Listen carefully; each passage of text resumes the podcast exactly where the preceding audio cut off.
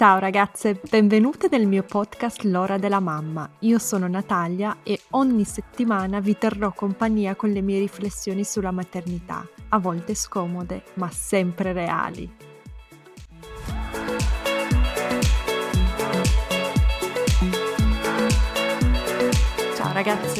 Prima di passare all'importantissima puntata di oggi volevo fare un piccolo annuncio. Finalmente ho ascoltato le vostre richieste e ho deciso di aprire una pagina per le donazioni.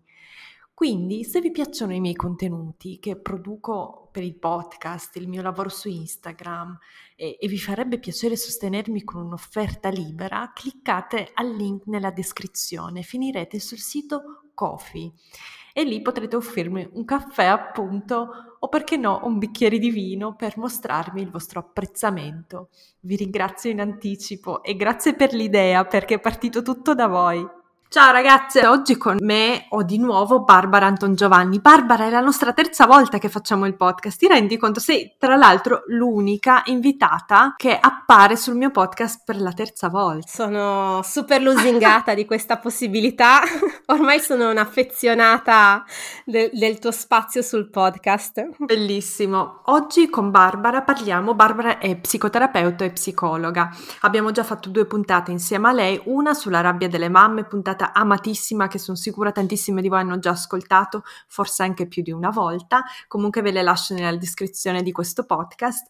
E due, una puntata sulla depressione postpartum. Barbara è psicoterapeuta che lavora principalmente con le mamme o comunque anche con le mamme ed è anche la persona con cui collaboro per la creazione del corso sulla rabbia delle mamme. Lavoriamo molto bene insieme, quindi abbiamo detto dai facciamo un altro podcast su un tema un po' diverso perché oggi parliamo di un libro il libro che purtroppo non c'è in italiano, infatti abbiamo detto ok, io l'ho, l'ho consigliato tra le letture per il 2022, chi è iscritto alla mia newsletter sa, ma purtroppo non è mai stato tradotto in italiano. Si tratta del libro Fed Up di Gemma Hartley. È un libro pubblicato in seguito a un articolo andato letteralmente virale, parliamo di un milione di share, di um, condivisioni uh, dell'autrice sul tema del lavoro invisibile, del carico mentale, mentale, della fatica emotiva, insomma tutti temi che a me stanno molto al cuore. Uh, lavoro invisibile delle donne, chiaramente. L'articolo in questione si intitola Women aren't nags, we're just fed up. Adesso ve lo traduco. Le donne non sono delle rompiscatole, ne hanno solo abbastanza, come si dice, ho sentito che si dica adesso così in Italia, siamo piene con l'H alla fine. Giusto Barbara, si dice così? Esatto, esatto, esatto, siamo stufe. siamo stufe, brava. Fed Up, il libro in questione, è stato scritto, in pratica, immaginatevi la scena, Gemma Hartley scrive questo articolo, l'articolo va virale, raggiunge veramente tantissima gente, ha un sacco di condivisioni, commenti, like, eccetera, una casa editrice importante va da Gemma Hartley e dice scriviamo un libro e lei si mette in un anno, un anno e mezzo, scrive questo libro che è il libro di cui parliamo oggi. Il libro affronta le questioni riguardanti il lavoro emotivo o il carico mentale. Adesso faremo anche un po' di chiarezza qual è la differenza, quale secondo Gemma è la differenza e poi quale secondo noi è la differenza. In pratica affronta le basi storiche e le radici del femminismo, i vantaggi e gli oneri di questo tipo di lavoro che noi donne facciamo storicamente e culturalmente e i contesti specifici anche del lavoro in cui il lavoro emotivo uh, o il carico mentale gioca un un ruolo importante, per esempio, nelle relazioni, nel lavoro, nel lavoro retribuito, uh, nel sesso, e parleremo anche del sesso oggi, nella genitorialità. Guarda, Barbara, ti ho sorpresa con le, questa storia del sesso, però secondo me, quando parliamo di carico emotivo e carico mentale, troppo spesso non parliamo del sesso. E poi, ragazze, rimanete con noi per capire perché voglio parlare di questo argomento, sì, perché secondo me se c'è un, una parte comunque nelle relazioni di coppia dove il carico emotivo, il carico mentale si vede subito, è a letto. Sì. Ba sì, e sì, qui vi lascio, dovete ascoltare per capire di quello di cui parlo. Lo diremo solo alla fine, così. Lo diremo solo alla fine. Esatto, esatto, esatto. Bene Barbara, ti è piaciuto sto libro o no? Allora sì, intanto eh, mi fa un po' sorridere perché in realtà il primo podcast che abbiamo registrato sulla, mamma, sulla rabbia delle mamme era un podcast su un libro che ti ho consigliato io, invece questo è un podcast sul libro che mi hai consigliato tu, perché eh, stavamo parlando proprio no, un anno fa di carico mentale, di lavoro emotivo, eccetera, e tu mi hai detto guarda, leggi questo perché secondo me parla proprio dell'argomento che ci interessa. E eh, effettivamente è stato così. Devo dire che è un libro che mi ha dato tantissimi spunti, anche poi nel lavoro terapeutico con le mamme, anche un sacco di esempi, di ehm, riferimenti riguardo all'antropologia, alla cultura, eccetera, che adesso spessissimo uso quando lavoro con le mamme e uso quando lavoro con le coppie. Perché chiaramente eh, potete immaginarvi che non esiste terapia di coppia in cui non si parli di lavoro emotivo. Se ne parla sempre con l'unica differenza che non sappiamo, non sanno ancora i pazienti quando iniziano che si tratta di lavoro emotivo, cioè non sanno ancora che esiste quella parola, no? Però se ne parla. E il libro mi è piaciuto, lo trovo super interessante, decisamente in Italia faccio fatica a trovare altri testi che ne sì. parlino così ed è tutto sommato scorrevole, ovvio, è in inglese, quindi niente, è un po' faticoso da quel punto di vista se non siete abituate, però insomma l'idea è un po' anche di raccontarvi quello di cui parla il libro oggi, no? in, questa, in questa puntata del podcast. Sì, in Italia si sta iniziando a parlare, uh, grazie anche a me, in modesta oggi, comunque di, lav- di lavoro emotivo e carico mentale. In Inghilterra o comunque nei paesi anglosassoni, negli Stati Uniti, in Australia, eccetera, se ne parla già da tanto, anche in Germania. Ho visto solo nel 2020-2021 sono stati pubblicati almeno qua 5 libri che ho visto io, che ho scaricato e vorrei leggere io, soltanto in Germania, quindi in lingua tedesca, su questi su queste dinamiche qua, su questi temi, argomenti del carico mentale, della divisione più equa in coppia e secondo me non potrebbe essere più rilevante in questi tempi, soprattutto dopo la pandemia, soprattutto dopo tutti questi cambiamenti che le donne stanno vedendo nelle loro vite. Lavorare sul carico mentale, lavorare anche sulla nostra rabbia e poi torneremo anche a, a come si collegano questi due discorsi, perché secondo me eh, non è proprio facile da capire, non ci insegnano come colleghiamo la nostra rabbia o risentimento in coppia, in una situazione, una dinamica familiare al carico mentale. Adesso ve lo spieghiamo subito. Comunque, in questi tempi, di questi tempi nel 2022 sono più rilevanti che mai e secondo me è una cosa veramente triste che un libro del genere e tanti altri libri dall'inglese o dal tedesco non siano stati tradotti in italiano. In italiano non si trova praticamente nulla sul tema, è quasi come a voler, a voler sottolineare che uno, forse le donne in Italia non sono pronte per questi cambiamenti, non sono ancora interessate abbastanza, ma io sui miei canali vedo che lo sono. Due, è come se la cultura patriarcale in Italia non fosse pronta per questi cambiamenti. Sì, per noi decisamente in Italia ancora un problema senza nome. Bravo brava. Mm-hmm. Cioè, mentre all'estero c'è un nome, c'è tutta una corrente di pensiero, ci sono pubblicazioni, c'è una discussione al riguardo, da noi la situazione tipo che io vedo quando le mamme arrivano in studio, almeno che non siano già, non mi conoscano già tramite il tuo podcast e quindi più o meno qualcosa sappiano, però la situazione tipo è quella di eh, una mamma, una donna che arriva e mi dice ma io sto male, non so perché. Mm-hmm. Cioè non è che arrivano e mi dicono ho un problema col carico mentale, ho un problema riguardo al carico emotivo, ho un problema con la mia rabbia. No, arrivano e dicono io sto male, quando proprio proprio c'è già un passo in avanti, mi dicono mi sento una mamma sbagliata, però oppure una moglie sbagliata, però non hanno ancora la possibilità di dare un nome a questo problema e gran parte del lavoro terapeutico è proprio dire ehi guarda sì sai come si chiama questa cosa che provi? Si chiama carico mentale, si chiama rabbia, si chiama lavoro emotivo esatto. e guarda un po' non sei l'unica a provarlo non è che sia qualcosa che riguarda solo te ma ci riguarda tutte culturalmente quindi noi siamo sicuramente un po' indietro su questo, anche se lentamente qualcosina sta cambiando. Sì, abbiamo visto tanti cambiamenti anche nel nostro corso, no? Perché come vi ho detto prima, vi ho accennato prima, eh, io e Barbara stiamo seguendo le partecipanti alle prime due edizioni del corso sulla rabbia delle mamme e lì parliamo proprio di questi temi. Non l'abbiamo mai, mai detta così, ma parliamo proprio di questo problema senza nome, che per tante è proprio una rabbia. Arrivano, si scrivono al corso dico, dicendoci abbiamo un problema con la rabbia, poi leggendo le loro email, ascoltando le loro storie, noi ci rendiamo conto che per tante questa rabbia deriva proprio dal carico mentale, dal carico emotivo, dalla fatica emotiva che loro stesse non riconoscono e quindi non possono neanche lavorarci. Quindi il lavoro che facciamo con loro è proprio questo, riconoscere no, questi sentimenti contrastanti, tra cui la rabbia, il risentimento eh, nei confronti del partner, ma può essere anche nei confronti dei figli, della maternità in genere, della cultura della maternità che c'è in Italia, generalmente in tutti i paesi, e lavorare, capire da dove arriva e imparare a gestirla, tra cui anche lavorare sulla divisione più equa all'interno della coppia. Cioè proprio eh, nel corso offriamo proprio un step by step, un processo delle strategie per lavorare su questo problema, da riconoscerlo che è già un punto importante, al gestirlo e riuscire a trasformarlo.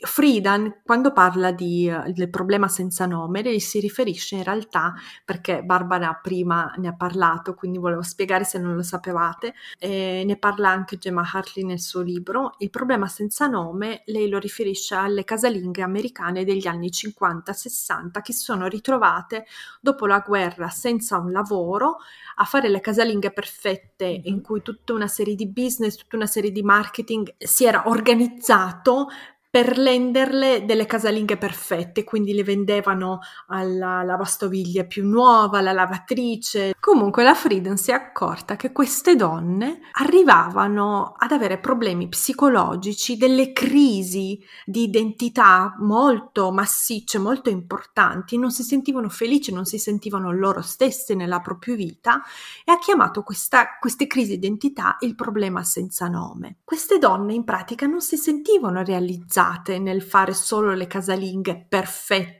come la società voleva che facessero, cioè come se la società le avesse spinte a volere solo quello, a sentirsi realizzate solo nel loro ruolo di casalinga perfetta, che tra l'altro la società ai tempi com- non è come la società delle madri intensive eh, di adesso, non si aspettava neanche che passassero tutto questo tempo infinito con i figli sì. a, cur- a prendersi cura dei figli, ma si aspettava proprio che fossero delle casalinghe perfette con delle case bellissime, pulitissime, usando tutti i prodotti più nuovi per le pulizie. Con i mariti soddisfatti.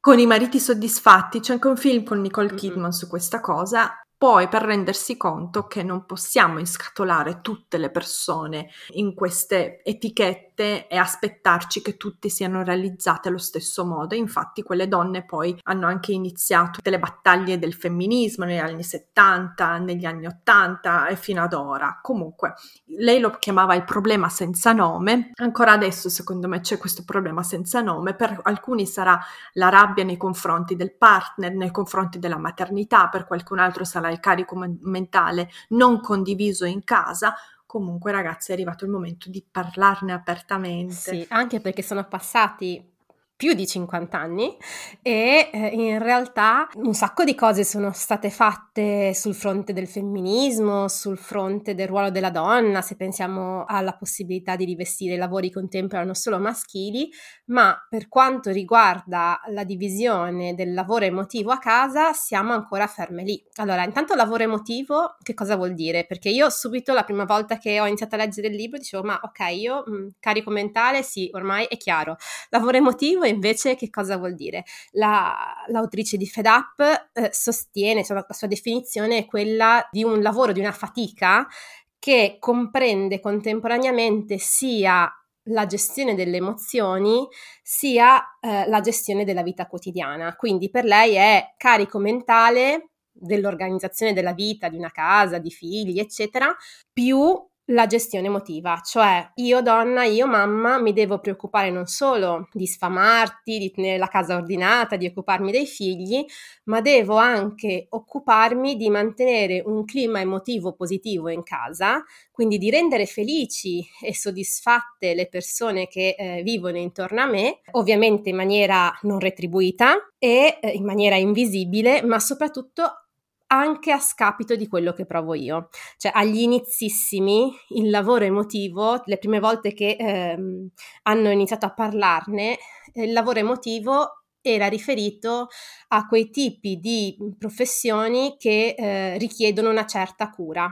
In particolare si parlava per esempio delle hostess, cioè il lavoro emotivo, il carico emotivo di una hostess era quello di mantenere il sorriso, rimanere cortesi, affabili anche di fronte a eh, il viaggiatore ubriaco che, eh, la palpava. Esatto, esatto, piuttosto che di fronte a una situazione di turbolenza, magari di incertezza, eccetera, un po' di panico generale, il fatto di riuscire a mantenere tutti tranquilli indossando una maschera sostanzialmente e quindi non mostrando la preoccupazione e l'angoscia, quello era lavoro emotivo. Poi questo concetto ci è venuto bene, ci è venuto a noi psicologi, ma soprattutto ai sociologi per spiegare anche dinamiche legate eh, invece alla figura femminile, però parte proprio come un po' una, una, caratteristica, una fatica che devono fare tutte le professioni di cura, ovviamente inclusi anche gli psicologi che non lo sanno, ma sono fra i primi a dover fare un grandissimo lavoro emotivo su di sé per poter lavorare. Nel vostro caso però siete pagati per fare quel lavoro lì. Assolutamente. Se invece sì. sei una hostess di volo è diverso perché il tuo lavoro è fare la hostess, ma non sei pagata per quel lavoro lì, ma si aspetta aspettano che tu lo faccia e se non lo fai ti guardi, cioè comunque sei giudicata sì. male. Ma io infatti penso di avere un grandissimo vantaggio su questa cosa, su questo tema del lavoro emotivo, perché di fatto ehm, proprio il fatto che il mio lavoro richiede di prendersi cura delle emozioni degli altri senza mh, far emergere le mie, e sapere che questa cosa viene retribuita e va pagata eh, mi permette poi a casa di non fare questa cosa gratis. Cioè, ogni, una delle mie frasi tipo è: eh, Ma mm. senti, guarda che io già lo faccio tutti i giorni e lo faccio a pagamento, quindi non ho intenzione di farlo anche qui. Eh, quindi eh, questo diciamo che è un vantaggio, perché poi sicuramente, come vedremo, il discorso del lavoro emotivo è problematico perché spesso è assolutamente sbilanciato tra marito e moglie o con il partner, ma soprattutto la grossa difficoltà è che è considerato un lavoro senza valore. Cioè, allora, intanto ci raccontano questa storia che fare la mamma, per esempio, occuparci dei nostri figli sia il lavoro più importante della nostra vita. Allora, voglio dire, se il lavoro più importante della nostra vita dovrebbe essere considerato eh, non solo valevole da un punto di vista morale, ma anche se dovessimo immaginare una retribuzione dovrebbe essere una retribuzione alta, in teoria. Nella pratica, se guardiamo tutte le professioni, tutti quei lavori che vanno a sostituire la mamma, quindi la colf, quindi la babysitter, eh, quindi ehm, l'educatrice del nido, eh, tutti questi lavori sono molto poco pagati, persino l'insegnante. Quindi questa cosa ci dà la misura in realtà di quanto culturalmente ci sia una bugia. Cioè, mamma, fallo bene questo lavoro, impegnati, perché il lavoro più importante che puoi fare, il servizio più grande che puoi fare per la nostra società però poi di fatto le persone che fanno un lavoro simile al tuo ma che vanno pagate le paghiamo pochissimo sì. perché in realtà non diamo nessun valore a questo lavoro. Assolutamente. Pensa anche alle nonne che si dà per scontato che lo siano, lo facciano senza una retribuzione. Qua già vedo mia madre che si arrabbia con me, mi dice retribuzione cosa? Ma tu sei mia figlia, io con mia nipote ci voglio stare, di cosa stai parlando? No, togliamo le emozioni da questo discorso e pensiamo come possiamo noi aspettarci dalle nostre mamme, dalle nonne in generale, di tutta l'Italia, di fare un lavoro così impegnativo, così di valore, completamente gratuitamente e darlo per scontato? Perché se lei si tira indietro, se la nonna in questione si tira indietro, diventa la cattiva, una che non vuole adempiere il proprio ruolo di nonna, quindi di persona che fa un lavoro, un, un lavoro di cura gratuitamente. È ingiusto, cioè se ci pensiamo è ingiusto, dobbiamo dare il valore al nostro lavoro di cura, sì, sì. ma anche a quello delle altre persone, solo così possiamo uscire insieme da questa situazione. Sì, sono assolutamente d'accordo, anche perché il lavoro emotivo è davvero un lavoro complesso, complesso per tutta una serie di motivi.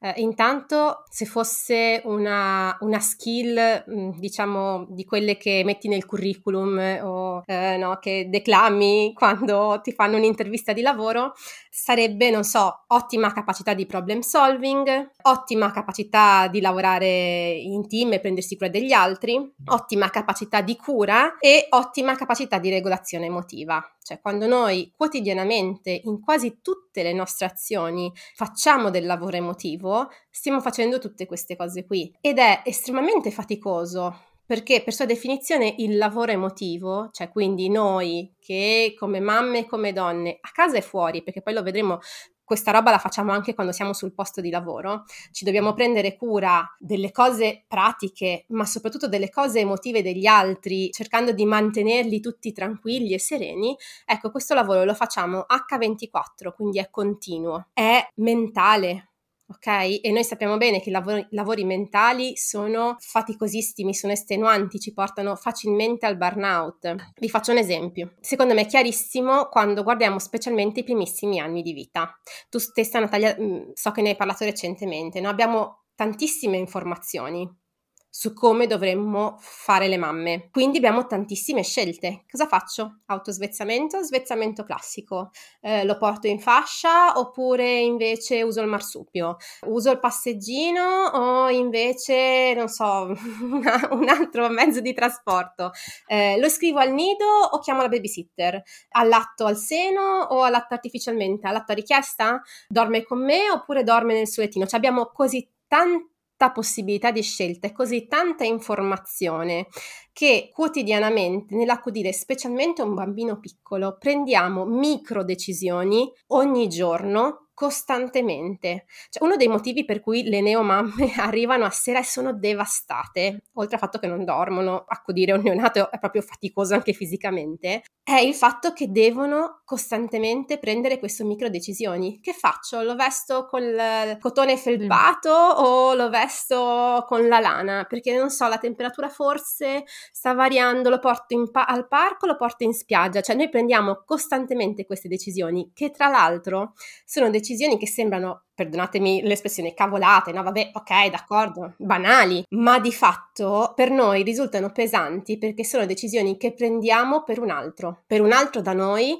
di cui ci sentiamo responsabili, che non può esprimere la sua, prefer- la sua preferenza. Quindi emotivamente sono decisioni cariche che un altro che non, non, è un caregiver principale del neonato non può capire. Cioè, quando arrivi a sera e la tua amica mamma, la tua amica non mamma ti dice: Ma allora usciamo, prendiamo l'aperitivo. No, guarda, sono stanca. Ah, ma vabbè, dai, alla fine cosa hai fatto oggi? Ho preso decisioni di vitale importanza per un neonato la cui vita dipende da me tutto il giorno. Quindi questo, per esempio, è l'esempio del carico mentale, no? del quanto non ci rendiamo conto, quanto chiediamo alla nostra mente nel momento in cui dobbiamo fare queste scelte. Assolutamente. Prima di iniziare questo podcast, Barbara mi ha anche detto, abbiamo parlato brevemente di questo libro che abbiamo letto entrambe e lei mi fa, Natalia, sai che Gemma, l'autrice de- del libro, uh, io la inviterei subito al, al nostro corso sulla rabbia delle mamme. Io mi sono messa a ridere, ho detto, ma come, ma perché? E lei mi fa, sì, perché leggendo il libro io avevo sempre l'impressione che lei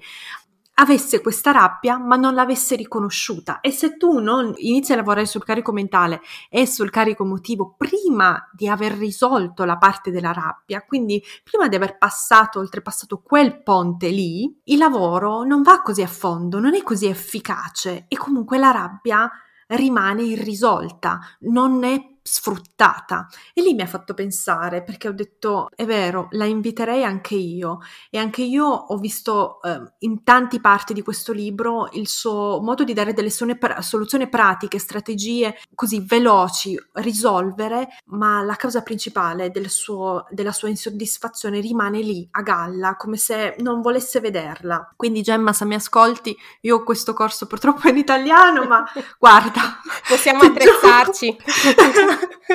no, sto scherzando, ma comunque se siete incuriosite già dai nostri, da questi pochi minuti su questo libro e su questo argomento, io e Barbara il 16 febbraio facciamo un webinar gratuito, quindi se vi iscrivete non dovete pagare nulla, è tutto gratuitamente, vi dovete solo collegare il 16 febbraio e parleremo di un argomento che secondo me riguarda tantissime mamme. E mi hanno chiesto anche in direct oggi, ma Natalia, secondo te se vedo già che nella mia, uh, sono solo incinta, non ho ancora figli, se vedo che nella mia coppia c'è già una divisione dei compiti sbagliata, non equa, può servire anche a me?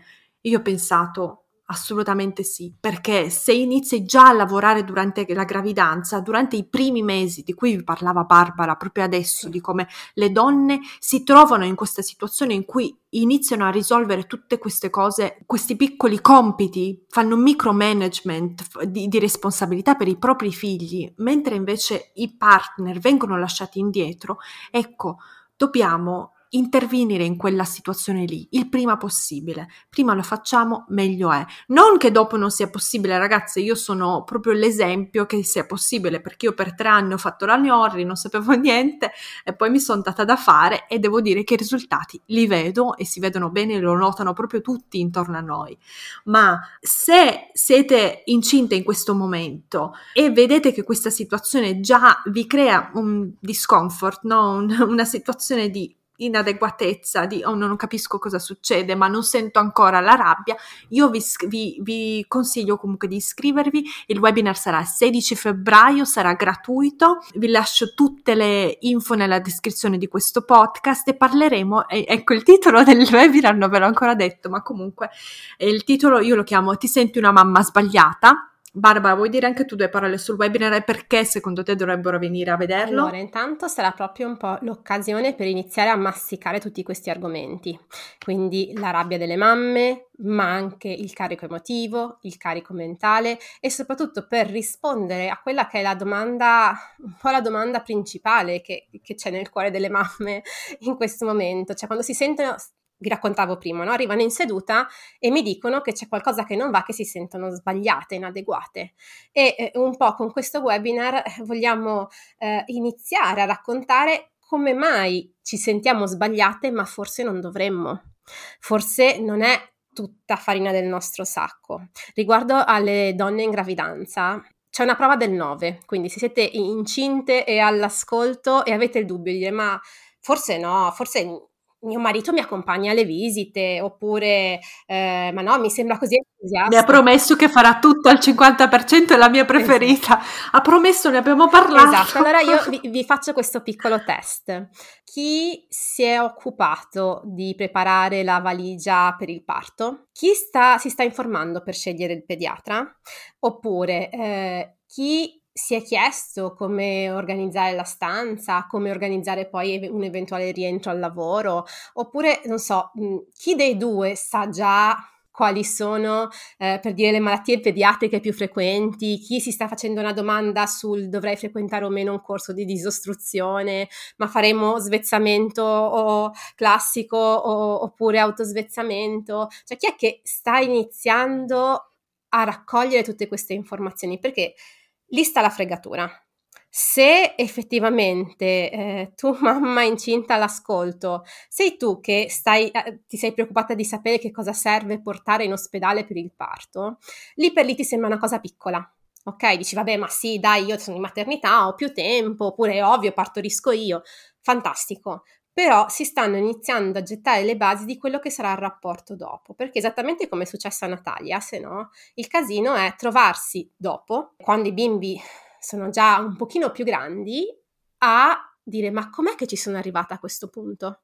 Cioè, quando è successo che sono diventata così arrabbiata, così arrabbiata col partner? Quando è che il carico mentale ed emotivo si è sbilanciato così tanto nei miei confronti, perché è una cosa sottile che agli inizi del fidanzamento non notiamo, agli inizi di una convivenza qualche cosina, ma il carico da 90 solitamente arriva con la gravidanza.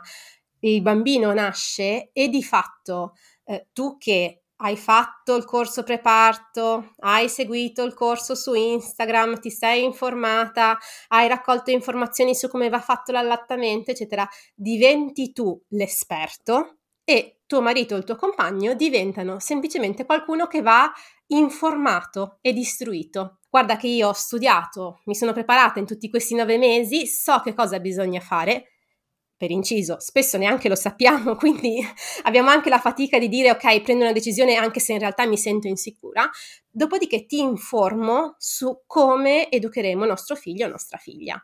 Quindi è lì che inizia a esserci il vero carico, tant'è che le mamme spesso sono, cioè quando diventano mamme iniziano a sentire amplificato questo problema e spesso prima della gravidanza è un problema che addirittura quasi non immaginano, anzi quasi quasi, ed è successo a molte, per esempio a me succedeva, ci si crogiola un po' nel fatto di essere le portatrici del carico emotivo. Cioè, se sei tu che decidi come vi vestirete al matrimonio dell'amico, no? Piuttosto che quale sarà il regalo di nozze per quell'altro, piuttosto che, eh, ah, guarda, ho pensato al regalo di Natale per tua madre, ci sentiamo soddisfatte perché ci sentiamo che finalmente rivestiamo quel ruolo che la società ci sta chiedendo da sempre, cioè da quando siamo nate ci sta dicendo che deve essere il nostro, quindi ci sentiamo che ah, finalmente sono la compagna, finalmente sono la moglie. Ed è un attimo però dal essere soddisfatti perché sentiamo di rivestire il ruolo sociale che ci viene chiesto al venire sopraffatte dal carico che questo ruolo si porta dietro. Sì, e le conseguenze? Ti faccio subito la domanda, ti incalzo. Le conseguenze, allora, a livello di coppia sono enormi, perché chiaramente il fatto di trascinarsi per anni la problematica del carico emotivo e Gemma, l'autrice del libro, ne è l'esempio, ha delle ripercussioni a livello di coppia fortissime. Si perde stima nei confronti del partner. Le donne iniziano a pensare che non è che non sappia come fare, sì. ma non vuole farlo. Non è che culturalmente siamo stati educati in questo modo e quindi diciamo biologicamente entrambi potremmo assumerci il carico emotivo, ma semplicemente il papà è meno addestrato e meno allenato a farlo, ma pensiamo invece che, non so, gli manchi qualche rotella, qualche gene buono del carico emotivo, non abbiano la capacità empatica di prendersi cura dei loro figli. Guardate che questa roba da pensare è devastante, eppure io so che tante di voi l'hanno pensata e la pensano. Cioè, arriviamo al punto in cui diciamo, no vabbè, ma perché non ce la fa, poverino, non è in grado.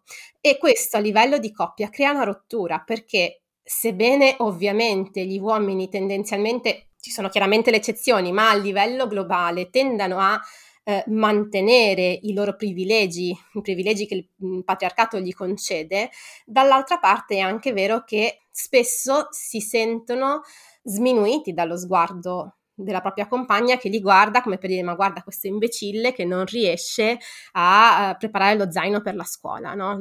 è decisamente difficile. Visto che prima parlavamo, parlavamo di sesso, Invece, che so che è un argomento che suscita sempre un sacco di interesse, eh, Natalia cerca sempre di farmene parlare perché sa che sì. eh, ultimamente ho fatto degli studi al riguardo, ma... Eh, io ci provo, ci provo.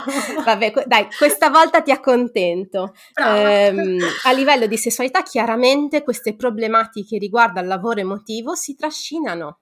Si trascinano, vi faccio un esempio solo, ma guardate, così calzante che vi farà pensare. Il fatto di fingere un orgasmo è lavoro emotivo. Due, due, terzi delle donne, io sono andata anche a guardare le, le stories di Violeta evidenziate, Violeta Benini, non so se la segue, comunque lei parla di questi argomenti sì, e sì, mi sì. sembra di averlo visto anche in giro, non vorrei sbagliarmi, ma comunque l'ultima statistica che mi ricordo è due terzi delle donne in una coppia stabile in un rapporto stabile fingono l'orgasmo. Esatto, esatto. E questo perché? Semplicemente perché si tratta di un modo come un altro di garantire la serenità, la felicità, l'appagamento del partner.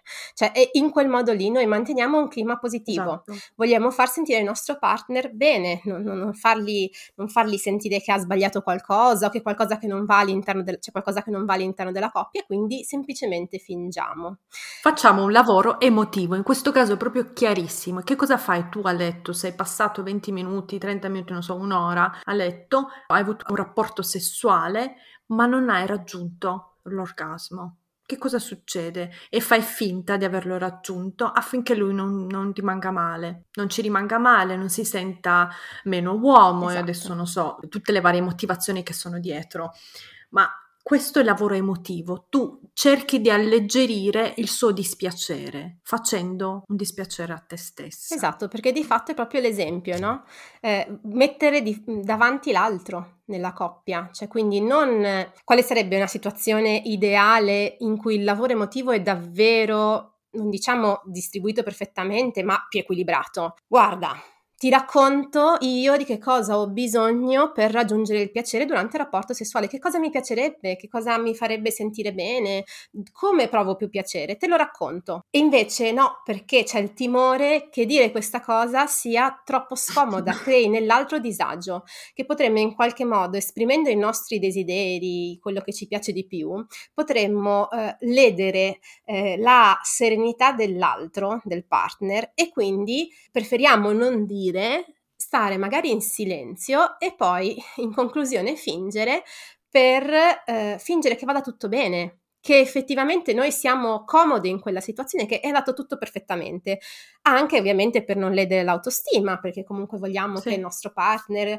senta che le cose vanno bene e a quel punto di no, non ci rimane che agire così. Guardate, è una cosa che è talmente appunto diffusa che secondo me è un esempio proprio chiaro, no? Quindi anche se, se conoscete qualche mamma che dice ma no, ma io veramente con mio marito, il mio compagno, il papà fa tutto quello che gli chiedo, eh, lui si impegna un sacco, fa un sacco di cose e le, le, cose tra noi vanno bene perché sono soddisfatta. Ecco, allora chiedeteglielo, hai mai finto un orgasmo? E se sì, perché l'hai fatto?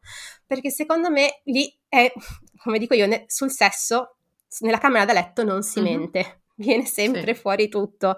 Quindi lì viene fuori una dinamica potentissima che ovviamente è una dinamica culturale perché se riguarda due terzi delle donne evidentemente c'è qualcosa nel modo in cui veniamo cresciute che eh, ci, ci, spinge poi ad avere questo tipo di comportamenti. Volevo dire una cosa sul sesso, perché in realtà ehm, io ho detto prima una cosa in generale, una frase a ah, due terzi delle donne, ma io faccio parte di, do- di quelle donne e per me il momento in cui ho smesso di fingere ha coinciso con il momento con cui ho iniziato seriamente a riguardare, a rivedere la mia posizione in questa casa, nella mia posizione nella relazione e il carico mentale. Adesso mi direte Natalia stai dicendo cavolate, ma vi assicuro che è proprio così e le due cose per me almeno hanno coinciso. Dal momento in cui io mi sono tolta da quella situazione in cui in tutto e per tutto volevo alleggerire il dispiacere o la scomodità uh, del mio partner uh, nella relazione, ho iniziato a pensare di più a me in generale, perché poi lavorare sul carico mentale e lavorare sul carico e la divisione equa in casa significa anche questo, pensare alla propria rabbia, da cosa deriva e cercare di risolvere e gestire la situazione insieme, significa anche questo, pensare di più a te stessa. E vi giuro che questa cosa parallelamente è successa anche a letto. Adesso non posso dire troppe sì. cose perché no, non riguarda solo me, poi non vorrei proprio dire a Poi tuo marito mi viene a cercare. I fatti miei. Ma per me ha coinciso. Infatti, mai più, mai più. Cioè, adesso le cose sono chiare, come eh, il carico mentale e il, il, carico domestico, adesso sto arrossendo, Barbara, tu che sei in video mi vedi, si divide equamente e c'è una comunicazione chiara e onesta in casa su tutte le cose sulla, sul lavoro di cura, su chi prende Emilia, chi si occupa di questo, chi si occupa di questo, ha letto la stessa cosa. Perché dovrebbe divergere? esatto, e secondo me è un'ottima cartina al tornasole, guarda, perché mentre per quanto riguarda la gestione dei figli, la gestione della casa, a volte abbiamo il prosciutto sugli occhi, cioè a volte proprio non vogliamo vedere, ce la raccontiamo un pochino anche, perché? Perché ovviamente culturalmente, socialmente, cioè se tuo marito fa qualcosa o fa quello che gli dici o ti aiuta, sembrerebbero tutte cose positive, ma non è così, e allora se chiedi di più, sei un'ingrata, ma con, con tuo marito mm-hmm. che è così bravo, Invece quando si parla di sessualità è un, appunto un tavolo nel quale difficilmente riusciamo a raccontarci delle storie, no? Quindi lo, lo sappiamo perché facciamo determinate cose e sappiamo anche se, che siamo insoddisfatte. E allora anche esattamente il problema sul tema della sessualità si risolve, come dicevi tu, allo stesso modo in cui risolviamo il problema del lavoro emotivo e del carico mentale. Dialogo, fiducia analizzare i propri pregiudizi, perché uno dei pregiudizi dietro a devo fingere l'orgasmo è è inutile che gliene parlo, tanto lui comunque non sarebbe in grado di eh, soddisfare i miei bisogni e quindi pensare a me. Esatto, no? Quindi è inutile, guarda, facciamo così, facciamo veloce, fingo, così almeno eh, la facciamo durare il meno possibile e poi posso tornare alle mie attività quotidiane, no? C'è proprio la sfiducia rispetto a questo. Quindi il dialogo, la fiducia, co- correggere i propri pregiudizi e il compromesso perché esattamente come ha letto bisogna essere in grado di raggiungere un compromesso perché bisogna mettere insieme i bisogni di un partner con i bisogni dell'altro, raccontarseli e riuscire in qualche modo a, a raggiungere un bilanciamento, la stessa cosa avviene per quanto riguarda il carico emotivo e il carico mentale. Assolutamente sì. E tra l'altro la nostra Gemma, che continua a invitare al corso, cioè, no sto scherzando, comunque il suo libro, come vi dicevo prima, è nato da questo articolo in cui lei racconta come per il suo compleanno le ha chiesto al marito marito di assumere una, un'agenzia che gli pulisca casa da cima a fondo. E quello che voleva lei dal marito in realtà che organizzasse tutto, no? senza chiedere a lei niente, che la casa fosse pulita senza che lei debba pensare né a chi chiamare, né a chi pagare, né a chi scegliere, no? quindi scegliere tra le varie agenzie o spiegare a qualcuno come fare il lavoro, come funziona la loro casa, insomma che il marito si prendesse la responsabilità di tutto, di fare tutto dalla A alla Z da cima a fondo. Non è riuscito, il marito le ha regalato un'altra cosa e poi la casa l'ha pulita lui. E da lì è nato tutto questo discorso sul lavoro emotivo, sul carico mentale, perché i due si sono trovati a discutere di questa situazione perché lei era insoddisfatta della, della sua performance, no, della sua decisione e lui non capiva, diceva ma no, ma il risultato c'è, la casa è pulita, vabbè che lei ha iniziato anche a dire ah no, non l'hai pulita proprio perfettamente, lì mi sembrava mia madre. eh, ma nell'angolino lì in bagno c'è ancora qualcosa. E dicevo, mamma, ti prego, basta. Gemma era troppo arrabbiata per farsi bastare questo da parte del marito, aveva troppa rabbia irrisolta. Ecco, bravo. Ha iniziato a a questo discorso e poi ci ha scritto anche un libro su perché le donne uh, si lamentano, ma anche il lamentarsi sia un carico emotivo in più, anche lo spiegare al partner diventa un lavoro in più, una fatica aggiuntiva. E poi nel libro invece ha, ha parlato anche del significato culturale del carico emotivo, come è nato il termine, uh, come è stato usato in, da tanti altri autori, da come per esempio noi donne già durante la gravidanza gravidanza di cui parlavamo anche con Barbara prima, diventiamo il genitore primario, no? Con tutte queste scelte, quando iniziamo già con il pancione a fare tutte quelle ricerche, ci mettiamo nella, uh, nella poltrona del genitore primario, quindi è più facile che una volta nato il bambino, il nostro partner ci guardi, ci chieda come si fa questa cosa, perché tu è come se avessi già due minuti in più di esperienza e quei due minuti in più di esperienza valessero più della sua non esperienza. Quindi come si diventa genitore primario? Ma ci sono forse tanti livelli. Diciamo che dal punto di vista fisico-pratico il genitore primario è semplicemente quello che più spesso prende in braccio il bambino e più spesso si occupa di lui. Questo, diciamo, una volta che nasce. In realtà io credo che genitore primario le donne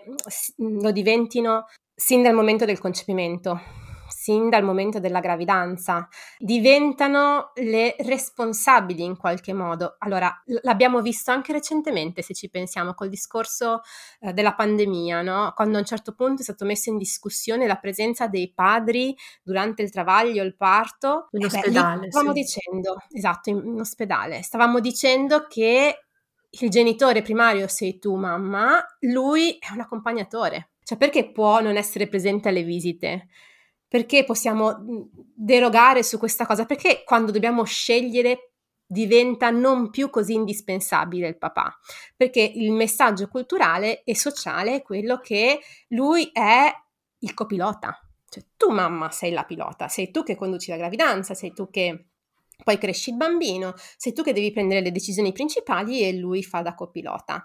E uno degli errori, anzi uno dei, dei pregiudizi che abbiamo noi mamme, e noi donne è quello di, siccome questa cosa è così antica, l'abbiamo vista fare alle nostre nonne, alle nostre mamme, alle nostre zie, alle nostre amiche, alle nostre sorelle, diamo per scontato che debba essere così e pensiamo che sia una cosa naturale. È naturale, sei tu che lo porti nella pancia, quindi sei tu per forza che devi primariamente occupartene.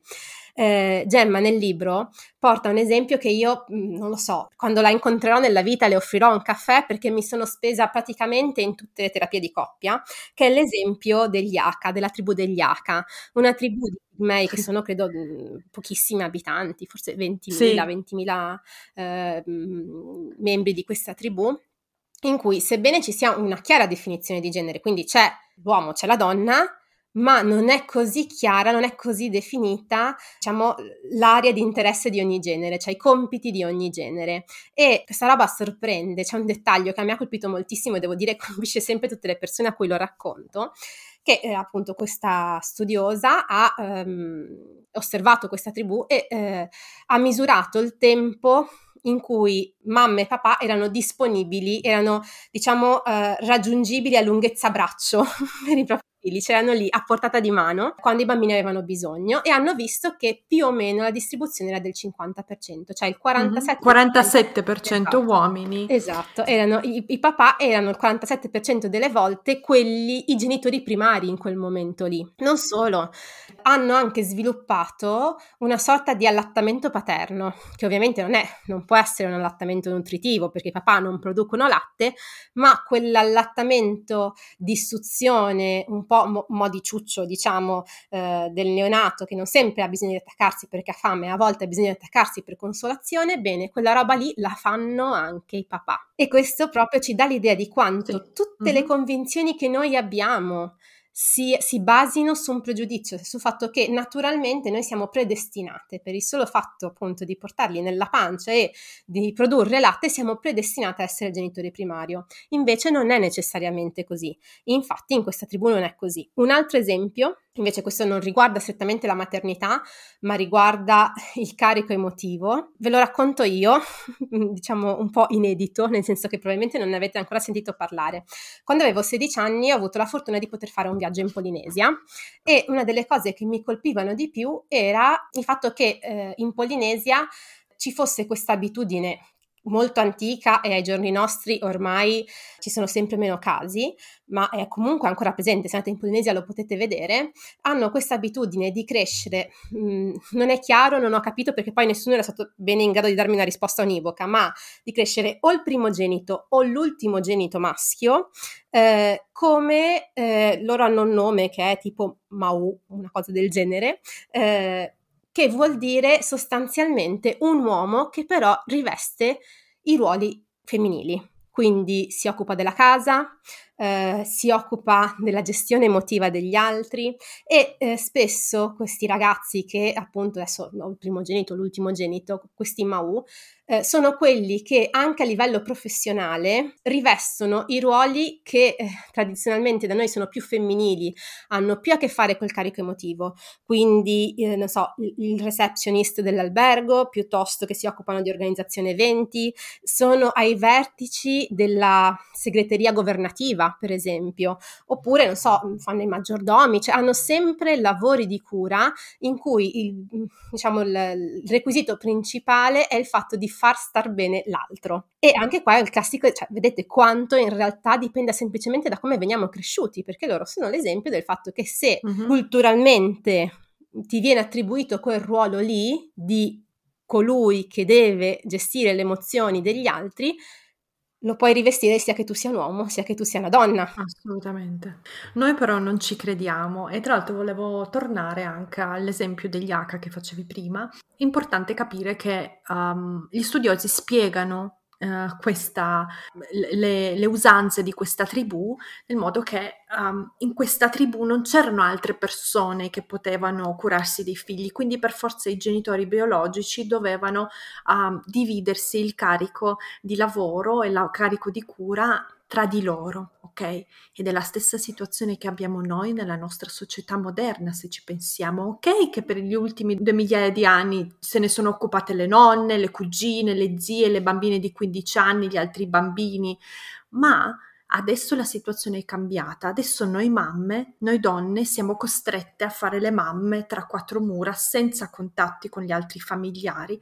Abbiamo bisogno, ok? Questa è la risposta naturale che la storia ci ha, fatto, ci ha mostrato più e più volte che il padre deve fare il padre uh, e condividere equamente la cura della casa, la cura dei bambini, altrimenti le mamme, e questo lo vediamo già, andranno in burnout, non vorranno più fare figli, saranno costantemente arrabbiate, saranno depresse e così via. Le conseguenze le vediamo già nella nostra società e la soluzione è questa, non ce n'è un'altra. Quindi non basta chiaramente a livello statale, abbiamo bisogno degli asili, abbiamo bisogno dei nidi, abbiamo bisogno di delle strutture che non costino un occhio della testa, cioè tutti questi aiuti sono assolutamente ben vengano, gli aiuti dei nonni sporadici, gli aiuti eh, a pagamento delle babysitter lettate, ma per favore assolutamente i genitori hanno bisogno di aiuto ma devono fare i genitori in due, perché a questo punto della nostra storia non possiamo muoverci avanti se non lo facciamo. Cioè è proprio un, una cosa culturale, una richiesta. Come gli Aka si sono adattati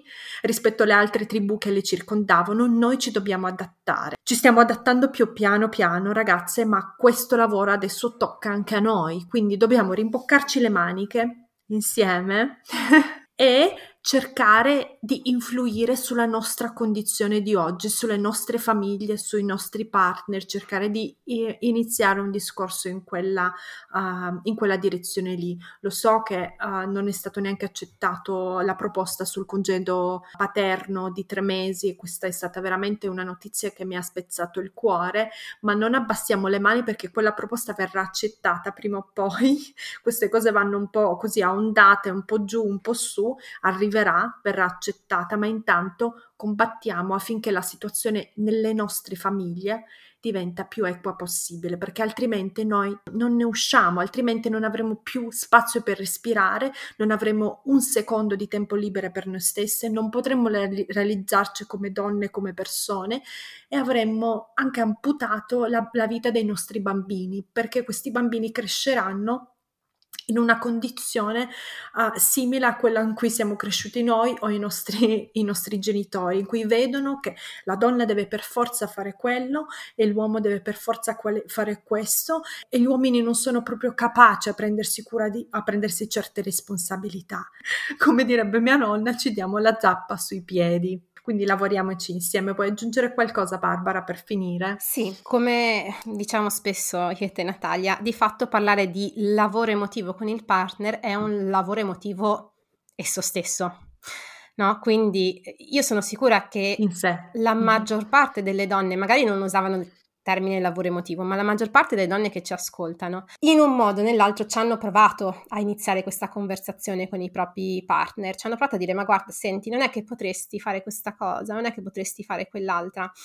Ed è stato sicuramente un'esperienza frustrante, perché nella migliore delle ipotesi il partner per un po' fa quella cosa lì e dopo smette, nella peggiore delle ipotesi non la fa neanche. Quindi so che è frustrante iniziare a parlare di lavoro emotivo e so anche che davvero è un carico mentale ulteriore, ulteriore che si aggiunge in una situazione in cui siamo già sature, siamo già fed up al riguardo ma è necessario ed è necessario farlo nel modo corretto. È una conversazione che non si può iniziare quando siamo arrabbiate, è una conversazione che non si può iniziare quando ormai siamo in burnout, quando siamo in crisi, quando non abbiamo più risorse. Eh, non è una conversazione che possiamo iniziare così, senza averci lavorato prima noi, perché la maggior parte delle volte cosa succede? Che il partner dall'altra parte, quando gli diciamo ma senti, guarda, dovresti far di più, va sulla difensiva e dice ma no guarda e fa l'elenco di tutte le cose che fa, che magari fa perché il fatto che sia un bravo papà o un bravo compagno non vuol dire che sia sufficiente, cioè se fa qualcosa non vuol dire che si pre- cioè se fa qualcosa di fisico, di carico fisico nella casa, nella famiglia, non vuol dire che si prenda la sua parte di carico mentale. Oppure ti rispondono: Ma no, ma guarda, cara, mi spiace, basta che me lo chiedi.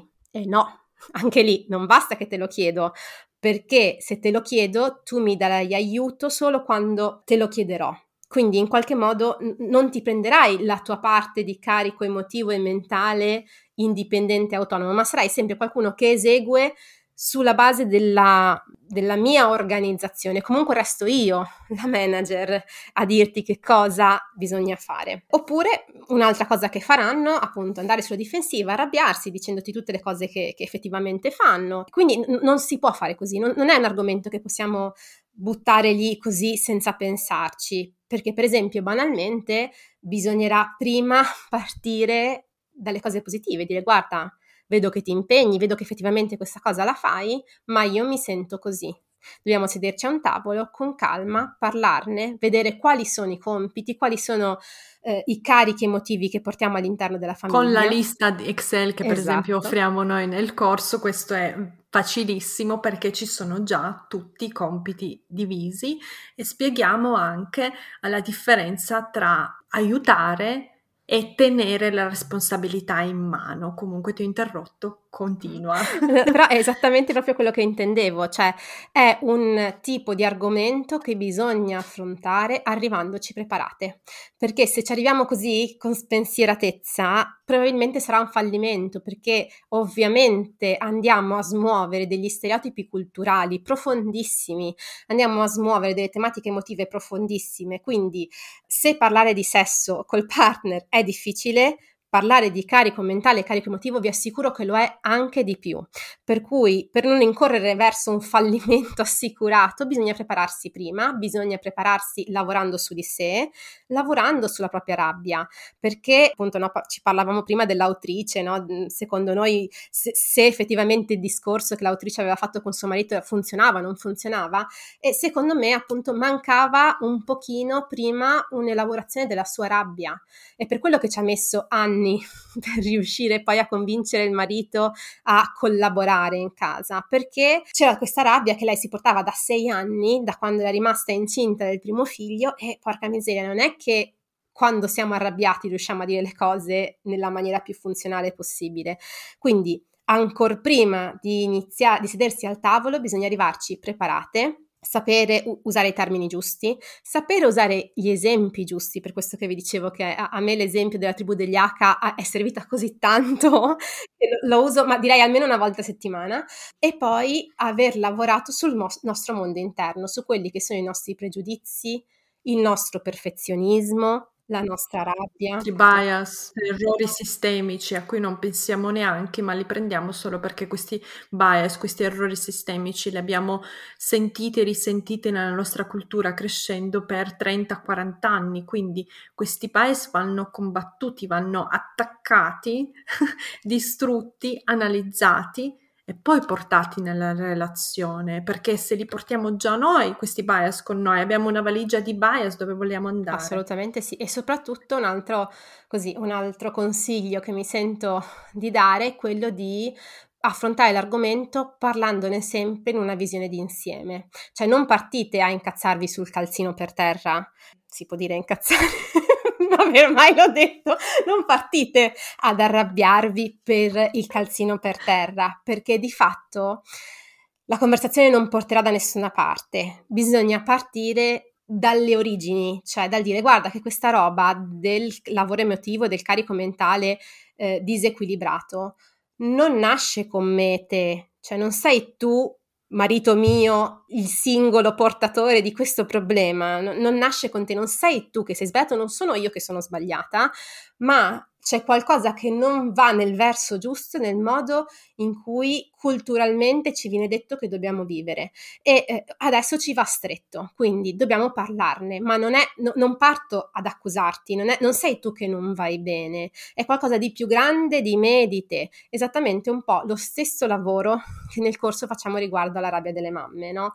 Cioè direi almeno un terzo del corso ha a che fare con il contestualizzare da dove viene questa rabbia, cioè rendersi conto che non siamo le uniche, le sole nell'universo a provare sentimenti di rabbia, ma che questi sentimenti di rabbia hanno a che fare con delle dinamiche che escono da noi, che sono magari familiari, sono magari di coppia, ma ancora di più sono sociali, sono culturali, sono storiche e solo quando abbiamo questa visione d'insieme che possiamo affrontare una conversazione senza il dito puntato, cioè non è colpa mia o colpa tua, non è una lotta in cui alla fine, una discussione in cui alla fine o vinco io o vinci tu, ma si tratta invece di trovare la possibilità di dialogare insieme. Quindi riuscire ad arrivare a spiegare che quello di cui abbiamo bisogno come mamme da parte dei partner non è di un aiuto, quello di cui abbiamo bisogno è collaborazione. Assolutamente, esattamente ragazze. Quindi se vi interessa questo tema, se vi è piaciuta questa puntata, vi invito di nuovo a iscrivervi al link che lascio in descrizione di questo podcast. Sotto, aprendo l'app, lo vedete sotto, ci sarà un link. Se non lo trovate, scrivetemi pure su Instagram, vi mando tutto, così non vi perdete questa occasione, un webinar gratuito insieme a me e Barbara, in cui parleremo di questi temi, del perché ti senti una mamma sbagliata e presenteremo anche il corso sulla rabbia che partirà poi proprio a metà febbraio e um, sarà l'unica occasione di iscriversi per i prossimi praticamente dieci mesi. Quindi partecipate al webinar gratuito, fatevi un'idea vi aspetto numerose. Ringrazio Barbara per questa puntata, per la nostra puntata insieme. Grazie a te Natalia. Per la ricca discussione che abbiamo intavolato sul libro Fed Up di Gemma Hartley. Se avete domande, dubbi, se non riuscite a trovare qualcosa e non capite un argomento, mi raccomando scrivete a me su Instagram Natalia-Levinte. Vi abbraccio, vi aspetto nel webinar gratuito. Ciao ragazzi, alla prossima. Ciao, grazie mille.